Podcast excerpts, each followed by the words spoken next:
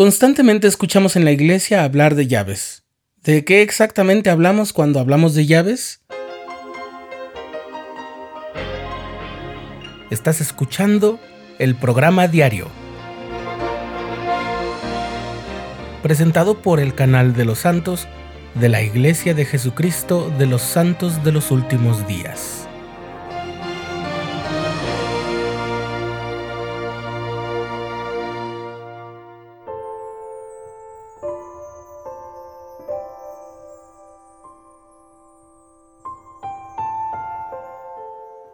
En la iglesia se habla muy frecuentemente de las llaves del sacerdocio, y aceptémoslo. A veces es tan frecuente el uso de la palabra llaves que podría confundirnos el modo en que lo empleamos para dar a entender algo en nuestra vida de servicio en la iglesia y las escrituras.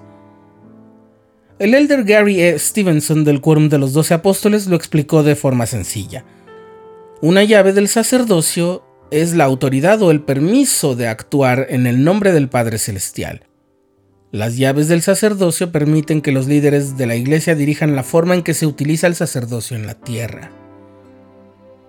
Jesucristo tiene todas las llaves del sacerdocio. Cuando se restauró la iglesia, él dio las llaves del sacerdocio a José Smith para que fuera su profeta. Hoy en día, la primera presidencia y el quórum de los doce apóstoles poseen esas llaves y por ellas dirigen la forma en que se utiliza el sacerdocio para bendecir a los hijos del Padre Celestial. Ellos delegan o dan algunas llaves del sacerdocio a los obispos y a los presidentes de estaca, a selladores del templo, etc.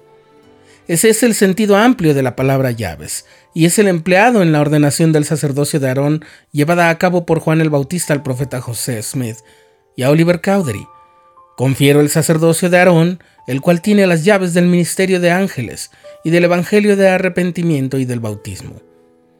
En pocas palabras, y en el sentido amplio, las llaves se refieren a los derechos y la autoridad de Dios. Pero de seguro habrás escuchado alguna expresión parecida a la siguiente. Solo los que tienen llaves pueden tomar esa decisión, o es necesario tener llaves para hacer esto.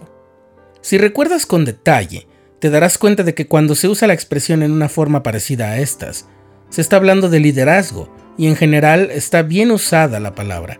A fin de cuentas todos los llamamientos son extendidos en virtud de las llaves de la autoridad del sacerdocio pero hay que aclarar algunas especificaciones para no caer en la vaguedad de los términos.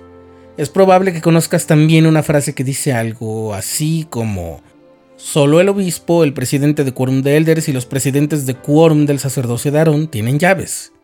Y ahora voy a explicar a qué se refiere esta frase y qué deberíamos decir para que esté completa y así no dé lugar a equívocos. Se refiere en específico a las llaves para presidir. El Manual de Deberes y Bendiciones del Sacerdocio, publicado por la Iglesia de manera oficial, explica que el sacerdocio es el poder o la autoridad de Dios y las llaves son el derecho de usar este poder o autoridad en una forma específica. Bien, el derecho de usar el poder y la autoridad del sacerdocio para presidir es una de esas formas específicas. Y en efecto, aunque hay muchos poseedores del sacerdocio, sea el de Aarón o el de Melquisedec, y por poseerlo tienen algunas llaves propias de la naturaleza del sacerdocio, solo los que son llamados a presidir reciben las llaves para presidir. Esto puede sonar a una obviedad, pero es un principio de una tremenda importancia. Son poderes y derechos que se le pueden dar a los poseedores del sacerdocio que les son otorgados solo por ciertos periodos de tiempo. Los miembros de la primera presidencia y del quórum de los doce apóstoles son las únicas personas sobre la Tierra que poseen todas esas llaves juntas. Y aquí otra especificación. Aunque los miembros del quórum de los doce y los miembros de la primera presidencia tienen todas las llaves del sacerdocio, en realidad el presidente de la iglesia es la única persona sobre la tierra que tiene la autoridad para ejercer esas llaves.